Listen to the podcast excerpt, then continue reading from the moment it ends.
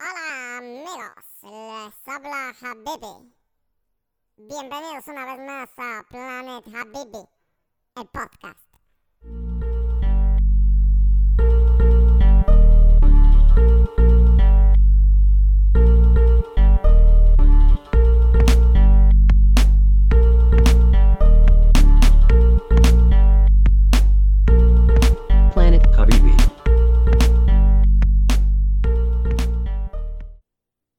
Buenos días, ¿cómo están? Soy Habibi el Iluminado, una vez más para todos ustedes en Planet Habibi. Este ya es el episodio número 3.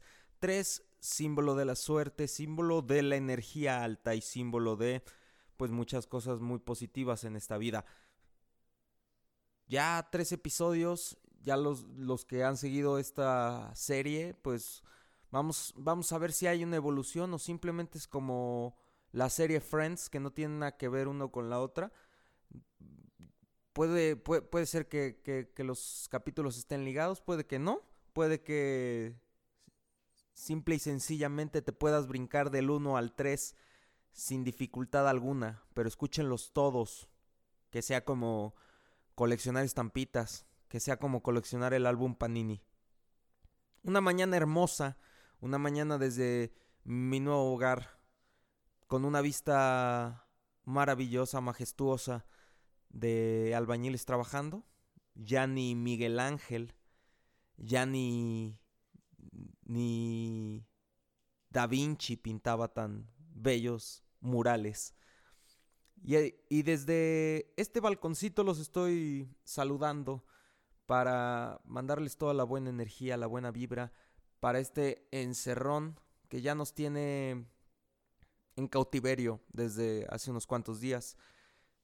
Y les pregunto, ¿cómo le están pasando ustedes desde su hogar? ¿Ya perdieron el control? ¿Ya perdieron el control de sus propias vidas? ¿Ya no saben en qué gastar su tiempo? Puede pasar, suele suceder. Yo me pregunto cómo le están pasando los programadores que pues, es su vida estar en cautiverio o pues todas esas personas que también ya estaban acostumbradas a no salir, los productores, por ejemplo, nosotros, Illuminati, ya es ese momento de la película en el que unos empiezan a comer a otros. Hace unos días vi la película de El Hoyo, que por cierto también estoy viviendo una crisis, un caos con todo esto del desabasto de servicios básicos. A ver, recapitulemos. Todo empezó con el caos del papel higiénico.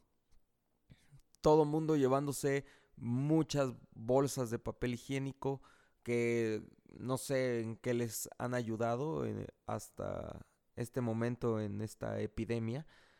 Pero eso era lo, lo que se puso de moda y se volvió muy popular en las redes sociales. Después de lo del papel higiénico viene lo que el día de ayer empezó a circular, que era que las plantas de cerveza iban a cancelar su producción debido a que pues tienen que cerrar, no puede haber un contacto personal, no puede haber una aglomeración mayor a 50 personas en un lugar y es por eso que van a cerrar las plantas de producción de cervezas en México.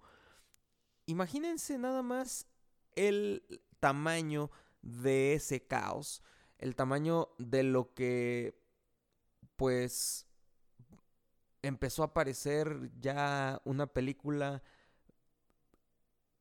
protagonizada por Adrián Uribe, una mala película, en donde todos los supermercados se abarataban de personas llevando cajas y cajas de cerveza.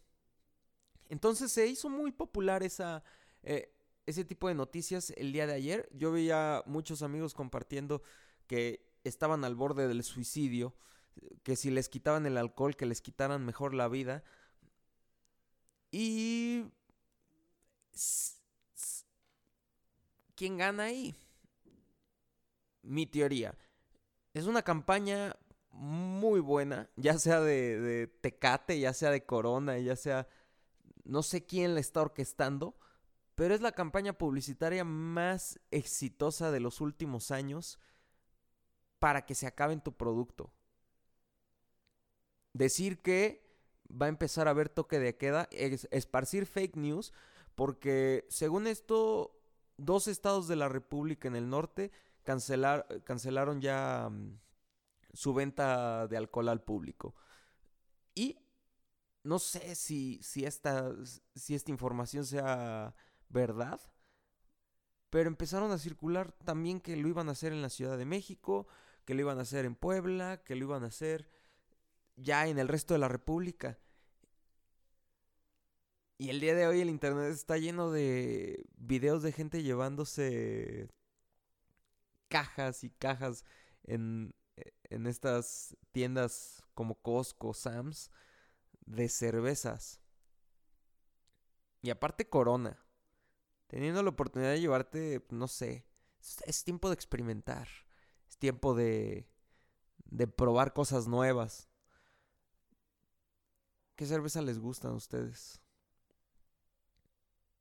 Espero que no sea verdad eso lo del toque de queda. Y si empieza a haber toque de queda nomás por esto de el, el miedo mediático, que yo creo que así se va, se va a llamar ese, este episodio. Es un buen nombre. Miedo mediático. Entonces, pues ya estaremos comprobando qué fue lo que pasó la siguiente semana.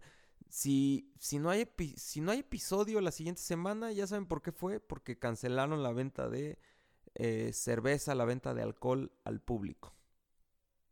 Ayer la, la ciudad de Puebla, los, los puestos de cerveza y las tiendas de alcohol no, no se veía con mayor actividad. Estaban muy, muy, muy tranquilas. Entonces, creo que, creo que solamente son noticias para espantarnos.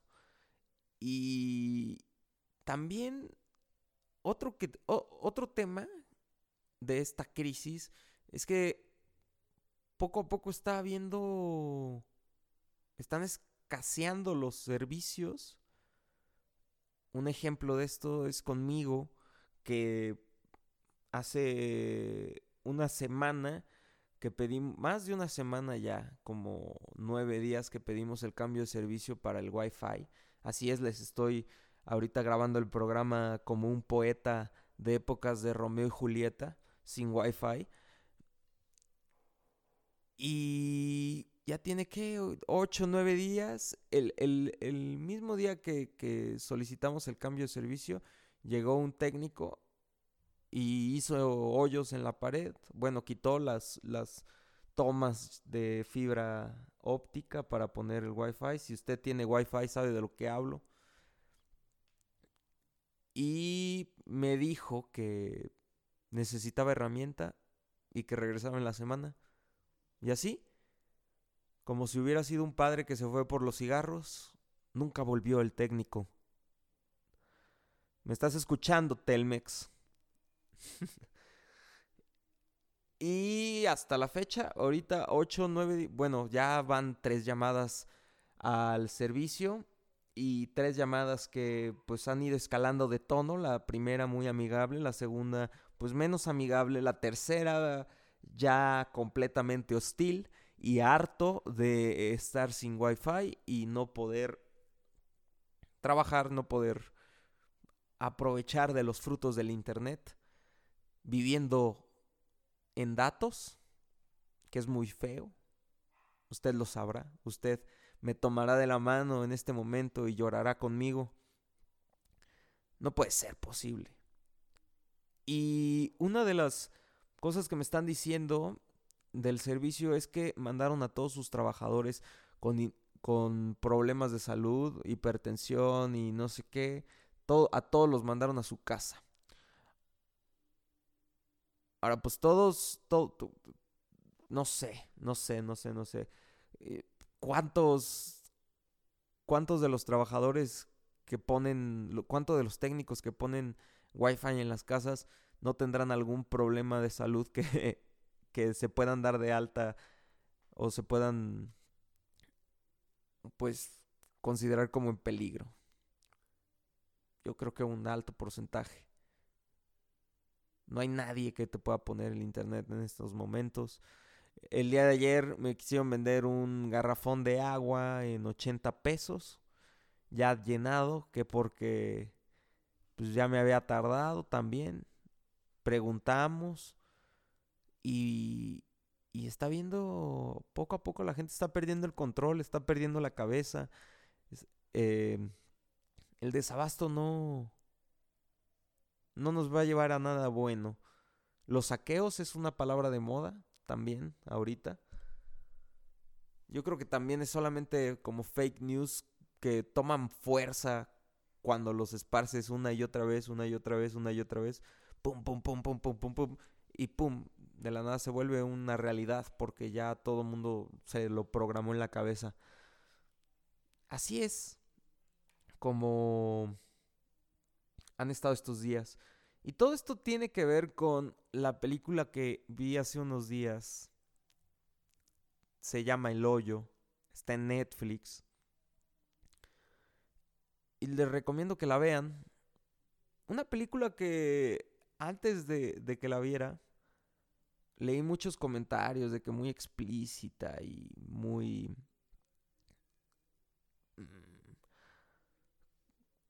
Eh, comentarios que, que, me hicieron que le pusiera atención a esta película. Y la terminé viendo.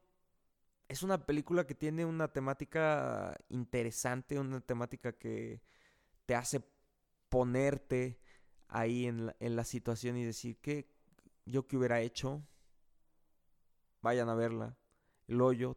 Tiene. cae en un en un momento perfecto porque creo que estamos en esa situación como sociedad y pues hay niveles. Hashtag hay niveles. Vayan a verla. También la que la que he estado viendo que todo el mundo está hablando es la de Milagro en la celda 7. Ayer la comenzamos a ver. Y está, está interesante. Está interesante porque el tema principal, putazos a, a una persona con retraso mental, pues lo hace atractivo. Es. Pues es un tema que. E, el morbo vende. Y es así como los invito a ver esta película, Milagro en la celda 7. Netflix también.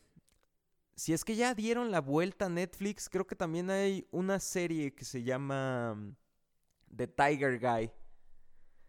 The Tiger Guy. Empiecen a ver. Yo no la he visto, pero no, no tengo wifi. Vivo en el pasado. No me han hecho el cambio de domicilio. Telmex, te estoy hablando. Escúchame, por favor. No puede ser posible. Mientras corre un, una lágrima en mi mejilla. También, en medio de todo este caos, en medio de todo este alboroto, Estados Unidos ya prácticamente cuando todos se fueron a dormir, cuando todos están en sus casas encerrados, Estados Unidos está escabullendo en Venezuela. ¿Cómo empezó? ¿Cómo empezó todo este desmadre de Estados Unidos? Eh, ya es un tema muy sonado que Estados Unidos siempre ha ido tras el petróleo de todos. Le gusta.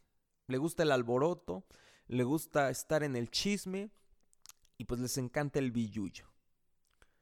Estados Unidos en estos momentos ya desplegó toda su fuerza naval alrededor del territorio venezolano y se va a poner bonito, se va a poner bonito en estos días. ¿Cómo? Les voy a contar un poquito de la historia de, de este golpe de Estado apoyado por los Estados Unidos. Ya, ya Estados Unidos les había aventado ciertos comentarios que incitaban a la gente a dejar de apoyar a su gobierno liderado por Maduro. Esto va desde el 2018, ya más abierto en conferencias de prensa, en los mítines de Donald Trump. Y poco a poco fue mostrando como su desapego a, a las políticas de Nicolás Maduro. Ahora, tiene meses que no sabemos nada de Maduro. Dicen que está resguardado en una cabaña, separado de todo. Dicen que tiene delirios de persecución. Dicen que... Pues que prácticamente ya son los últimos momentos de Nicolás Maduro.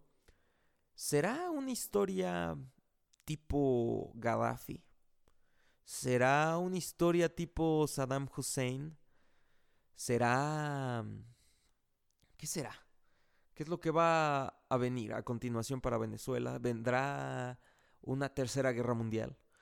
¿Vendrá... ¿Vendrá el Chapulín Colorado a salvarnos? ¿O qué será? Les voy a contar un poquito de esta noticia. Estados Unidos despliega una fuerza naval cerca de aguas de Venezuela para combatir el narcotráfico. Hace tres días, hace unos cuatro días, Estados Unidos lanzó un comunicado diciendo que Maduro tenía nexos con el narcotráfico, lo que le había permitido al narcotráfico crecer en el mundo, especialmente en Estados Unidos y comprometer la salud de los americanos y de los venezolanos. Lanzó una imagen en donde se veía todo así como FBI, el, el rastreo de quién llevaba a quién y bla, bla, bla. De película. Definitivamente de película. Ahora, buques destructores, barcos de combate, aviones y helicópteros fueron enviados a realizar tareas de vigilancia cerca de Venezuela, casi una semana después de que el Departamento de Justicia de Estados Unidos acusara al presidente Nicolás Maduro y otros altos dirigentes chavistas de tráfico de droga y otros delitos. Esto no es la primera vez que sucede. Ya hay una lista grande de países en los que Estados Unidos ha metido su cuchara para golpes de Estado desde 1948. Venezuela, ya, ya el 24 de noviembre de 1948, tumbaron a Rómulo Gallego tras nueve meses en el poder. Esto con fines de petróleo. Esto con fines, pues, se repiten los ciclos una y otra vez. En 1954 en Paraguay, en mayo de 1954, el general Alfredo Stroessner encabezó un golpe de Estado en Paraguay contra el presidente Federico Chávez del Partido Colorado. Se conformó una junta de gobierno y se convocaron elecciones que el golpista ganó sin oposición.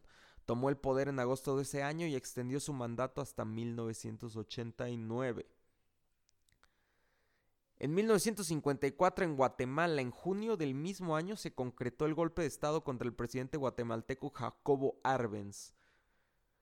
Documentos desclasificados por Estados Unidos en la década de 90 y colgados en la página de la oficina del historiador del Departamento de Estado revelaron que el golpe fue organizado por la estadounidense Agencia Central de Inteligencia, o sea, la CIA. El mandatario al frente de Guatemala desde marzo de 1951 había puesto en marcha políticas que daban mayor control del Estado sobre las riquezas guatemaltecas, así como la reforma agraria, lo que afectaba los intereses de la United Fruit Company, que tenía miles de hectáreas en el país centroamericano. Fichita. República Dominicana en 1963. En septiembre de 1963, el entonces presidente democrático de República Dominicana, Juan Bosch, fue derrocado siete meses después de haber asumido el poder. Siete años después del golpe, Bosch dijo en varias alusiones en la radio Tribuna Democrática, que recoge el Partido de la Liberación Dominicana, que el golpe fue ordenado por la misión militar norteamericana. Brasil 1964. El 31 de marzo de 1964, Brasil fue escenario de un golpe de Estado perpetrado por oficiales militares contra el presidente João Goulart, inaugurando un periodo de 21 años de dictadura. Argentina 1966 y 1966 y 1976. En junio de 1966 fue derrocado el mandatario Arturo Ilía en un golpe perpetrado por su antiguo jefe del ejército Juan Carlos Onganía. Documentos desclasificados de la CIA, citados por el diario argentino La Voz, señalan que el comandante del primer cuerpo de ejército general, Julio Alzogaray, habría puesto al tanto de la fecha aproximada del golpe del nombre de los oficiales involucrados y de las características del nuevo gobierno a los agentes de la Agencia Central de Inteligencia estadounidense en Buenos Aires. O sea, prácticamente el, el panorama está así. Estados Unidos va a meter su cuchara, les va a dar armas a los venezolanos para que se levanten y derroquen al gobierno de Maduro. Eso es, pues, todo se repite Bolivia 1971, el 21 de agosto de 1971, el militar Hugo Banzer Suárez encabezó el golpe de Estado contra también militar Juan José Torres. Uruguay 1973, Chile 1973, El Salvador 1979, Panamá 1989, Perú en el 92, Haití en el 2004, Honduras 2009 ya más eh, cercano al presente. En, en, junio del 2009 se perpetró otro golpe de Estado, esta vez en Honduras, contra el presidente Manuel Zelaya. Eso es el más reciente. Pero, ¿qué es lo que pasará con Venezuela? Todo esto en esta crisis en este caos de el coronavirus. Ya no sé ni en qué día vivo, ni en qué semana, ni en qué año estoy. Y así me tiene la cuarentena, que yo creo que sí ha de afectar algo en el ambiente energéticamente hablando, que la gente se deje de mover, que la gente deje de hacer sus actividades, como que todo eso vibra hacia donde estás y pues como no hay vibración ahorita, ha bajado el ritmo, se siente como si fuera fin de año, en términos, o sea, hablando de del del feeling ese que da de la inactividad, de la flojerita, de la del estar encerrados más tiempo. Pero la verdad es que el clima está maravilloso afuera. Así que si tienen la posibilidad de guardar su sana distancia, salgan a correr, salgan a tomar el sol, salgan y pasean al can, al dogo y vitamina D. Si no es que cómprenla, tómenla, les va a hacer muy feliz, literalmente, les va a ayudar a la felicidad y a recuperar todo eso que no están teniendo ahorita con la falta de luz solar. Salgan, tomen el sol, si es que pueden desde su balcón. Salgan al techo, tomen agua, actívense, hagan ejercicio. Hay varias formas de, combatir esta, este parón. Y les quería hablar un poquito de cómo es que este parón me recuerda un mucho a mis tiempos en Ciudad Juárez, en donde había toque de queda. No recuerdo exactamente el año, pero ya existía una ola muy grande de, de problemas relacionados con el narcotráfico. Era una época muy dura en las calles y Felipe Calderón estaba como mandatario, como presidente, y ya sabemos cómo fue. Declarando la guerra completamente contra los narcotraficantes. Una de las zonas más calientes y más difíciles era Ciudad Juárez y es así como ordenó a las fuerzas militares llegar a Ciudad Juárez, establecerse ahí. Y veías tanques de guerra, veías eh, camionetas blindadas del ejército, había retenes militares. La Policía Federal perdió prácticamente su credibilidad dentro del, territorio juarense porque pues, terminó siendo la más corrupta. Sorpresa. Y, y entonces pues desplegaron una serie de reglas que tenía que seguir la ciudadanía para pues mantenerse más segura y una de esas era que después de las 9 de la noche, creo, creo que eran 9 o 10, no me acuerdo exactamente, no, no podía haber ningún menor de edad en las calles a esa hora porque había toque de queda. ¿Qué es el toque de queda? Pues que nadie puede estar afuera, nadie puede salir, estar encerrados. Yo creo que ya nos estaban entrenando un poquito para esto que se venía. Ese toque de queda, pues cuando eres niño, pues no... Y ya también cuando eres grande, el poder de, la anarquía puede más, y esas ganas de romper las reglas pueden más. Y yo era niño, no seguía las reglas. Era un niño muy callejero, me gustaba mucho estar en la calle todo el tiempo. La calle me crió. Mucha parte de lo que soy hoy en día es por eso.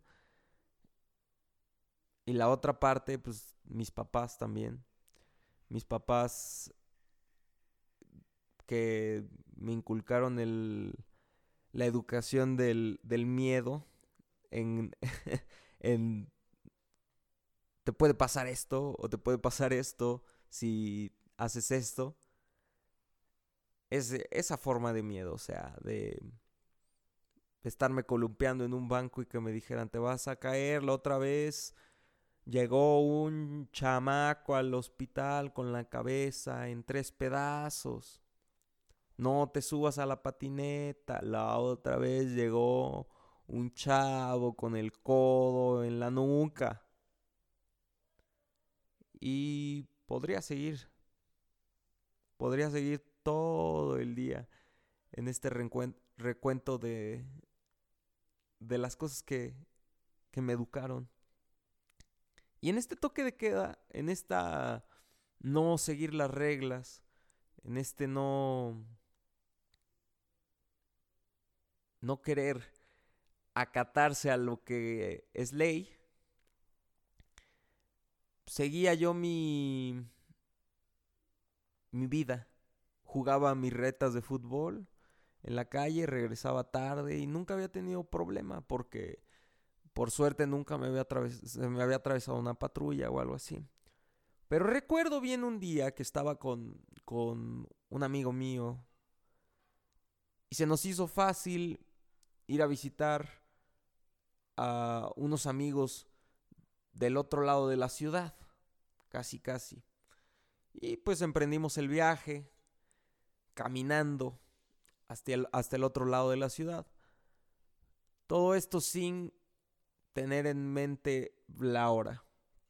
El momento en el que nos dimos cuenta la hora y estar cotorreando, jijiji, jajaja, dijimos, oh, ahora sí, ya nos tenemos que ir.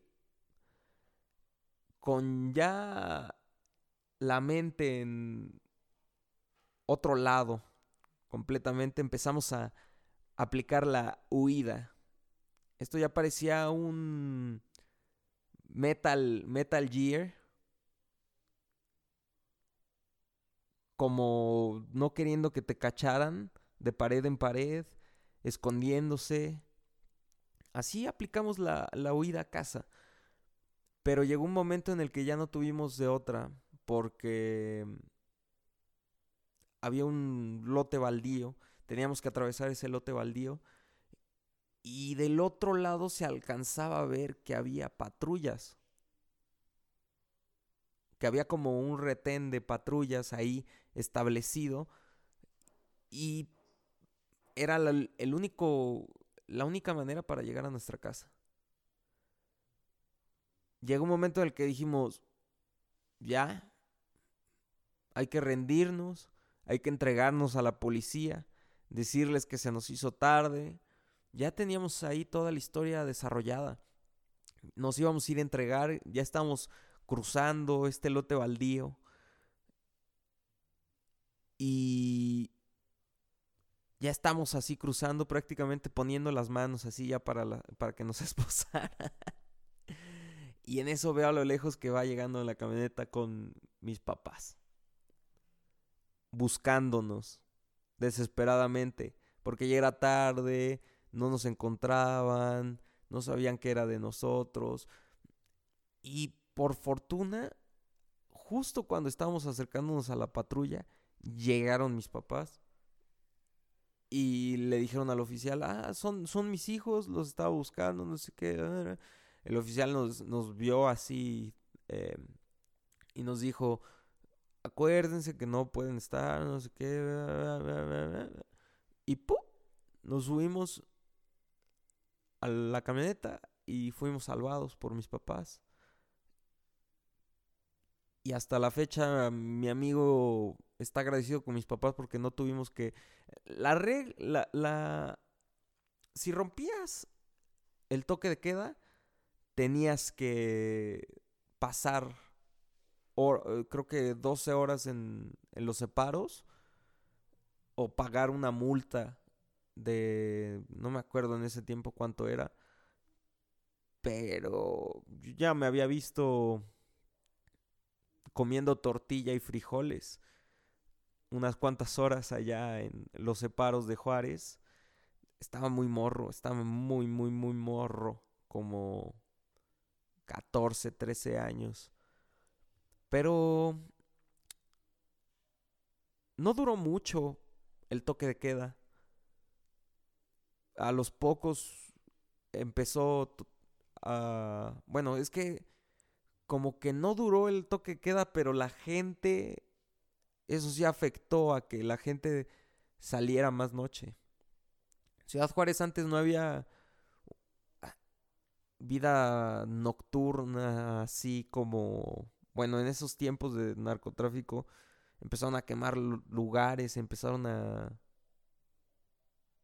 Empezó a haber un caos de guerra, a matar gente inocente, de esos que te toca, te toca y si no te toca, no sé qué. Pero fueron épocas difíciles. Eh, que sí marcaron el ritmo de la ciudad, marcaron mi vida. Y ese es el cariño que le tengo a Ciudad Juárez hasta la fecha. Hace un año estuvimos por allá, fuimos a tocar y me recordó cómo es la gente, me recordó cómo es estar allá en la frontera. Tenía rato que no regresaba y simplemente pues muchas gracias también a la gente que hizo posible nuestra estancia por allá por Ciudad Juárez. Esta, última vez que fuimos a tocar al C4. estuvimos también en el Late Night con Badía, ahora de leyendas legendarias, que impresionante cómo cómo ha crecido ese proyecto.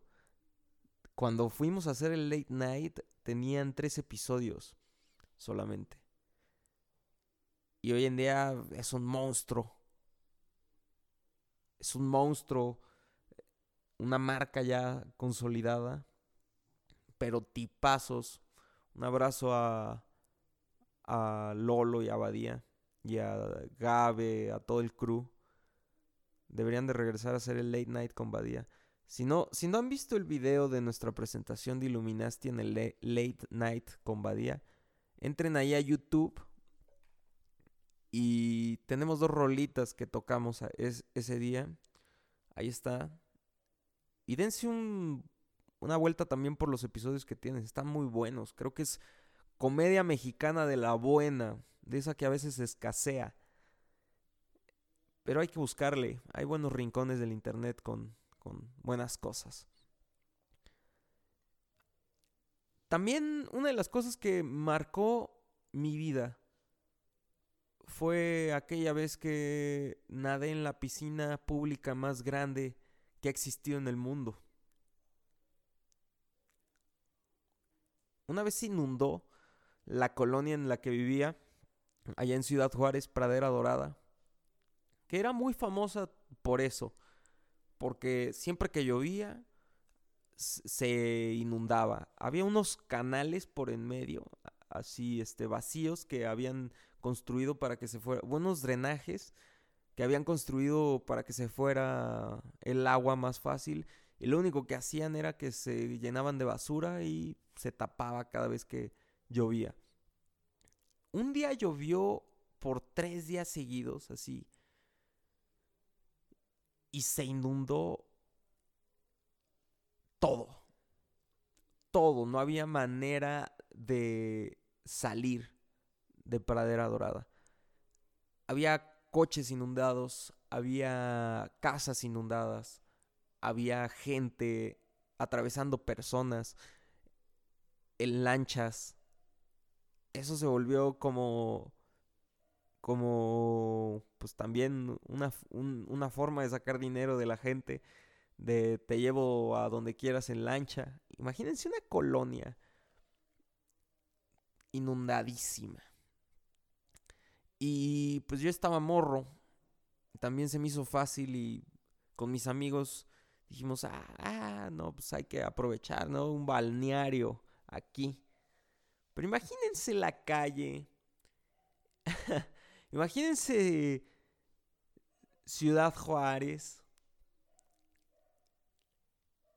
Y todo inundado de... con todo... un caldo. Caldo caldo sabroso, una sopa de todo. Y éramos felices porque nadábamos en... porque se podía nadar. Hasta que un día llegamos a un punto en donde creo que era el punto donde más agua había. Y estamos acá felices de la vida, no sé qué. Y veo un gato flotando. Y es ahí cuando ese, un gato muerto, muerto, muerto, flotando a, uno, a unos escasos centímetros de mi codo, me hizo cambiar mi perspectiva acerca de esta piscina y me hizo darme asco. me doy asco hasta la fecha. Creo que ese caldo en el que nadé es el que ha forjado mis eh, anticuerpos, es el que me ha dado todas las bacterias y todo lo que necesitaba para no morirme en la vida. También, pues igual y tengo radioactividad, no sé. Ciudad Juárez es un territorio radioactivo, por eso del cobalto 60. Googleenlo, escuchen el episodio de, de leyendas legendarias en donde hablan de eso también. Es una historia que te hace preguntarte muchas cosas. ¿Cómo es posible que... Bueno, ya hoy en día, ¿cómo es posible? Todo es posible. Todo, todo. Si, si lo pensaste ya, alguien lo hizo. Estos tiempos donde con el clic o con un botón todo, todo se encuentra. Vayan y chequen esa historia del cobalto 60. Entonces, pues eso, eh, también eso considero un pilar en mi, en mi vida. Esa, esa nadada en, caldo radioactivo juarense en Pradera Dorada. Soy ya indestructible. No sé, no sé si, si estaría bueno que me vaya, que me fuera a hacer unos estudios de radioactividad para ver si en verdad tengo algo de, de eso en mí. No creo, ya yo ya viví muchos años, ya viví 26 años y, y no me siento como si tuviera un problema a causa de la radioactividad. A veces me pongo como Hulk, solamente eso, pero creo que ya es, es el único, lo único que tengo de radiactivo. Los burritos de Ciudad Juárez también, eso es algo que me ha marcado. Burritos muy ricos, de tortilla de harina recién hecha, con los guisados más impresionantes, papita con deshebrada, milanesa, Allá la salchicha le dicen Winnie. Entonces llegas y pides un burrito de Winnie. Y es como una salsa hecha con salchicha. Una salsa roja. Que. ¿Qué dirás? Ah, salchicha, no sé qué. Pero está como hervida en la salsa la salchicha. Y, y como que. Ah, no. No, no, no, no, no, no, no, no, no. Si tienen, si tienen el, la posibilidad de ir a Ciudad Juárez algún día, así como se bajen del avión o así como lleguen, como vayan, vayan por unos burritos. Ay, burrito de barbacoa. Y vayan a comer barbacoa también. Si llegan un fin de semana o tienen la posibilidad de estar allá un fin de semana, vayan a comer barbacoa. Es, es completamente diferente a la barbacoa que se vende por Jalisco. La, eh, es más caldosita allá en Jalisco. Y en Juárez es, bueno, en el norte la barbacoa es más seca. Entonces es la carnita así, con su limoncito, cebollita. No, ya, ya me fui, ya me fui, ya me fui, ya me fui. También en Ciudad Juárez fue el, el primer festival de música al que fui, me acuerdo, se llamaba Festival Rock en el Río. Estuvo, tuve la posibilidad de ver a Austin TV. Estuvo, estuvieron los auténticos decadentes. Estuvo Panteón Rococó. Estuvo Nortec, creo. Nortec Collective y muchos, muchos más que que muchos dicen, muchos muchos amantes de los festivales en México juarenses dicen que ha sido uno de los, de los festivales mejor organizados en el país. Tenían, tenían buenos nombres, hasta no sé, ah, yo, yo creo que muchas bandas que han pasado por la historia de, de los festivales en México estaban muy avanzadas para sus tiempos. Austin TV es una de ellas. Eso es como ir a ver arte y como haber visto a Queen en Puebla. También Ciudad Juárez tuve la posibilidad de de conocer a uno de mis artistas que marcó mi vida. Así lo digo porque fueron como un acercamiento a, a todo eso del rock. Y uno de esos canales fue Mago Dios. ¿Cómo llegué a Mago Dios? Por un vecino que tenía dos hermanos más grandes, amantes del rock y del metal. Y todos ellos me pasaron varios nombres que fueron llenando mi biblioteca musical. O llenando de virus mi computadora también. Y tuve la, tuve la oportunidad de conocer a Mago Dios.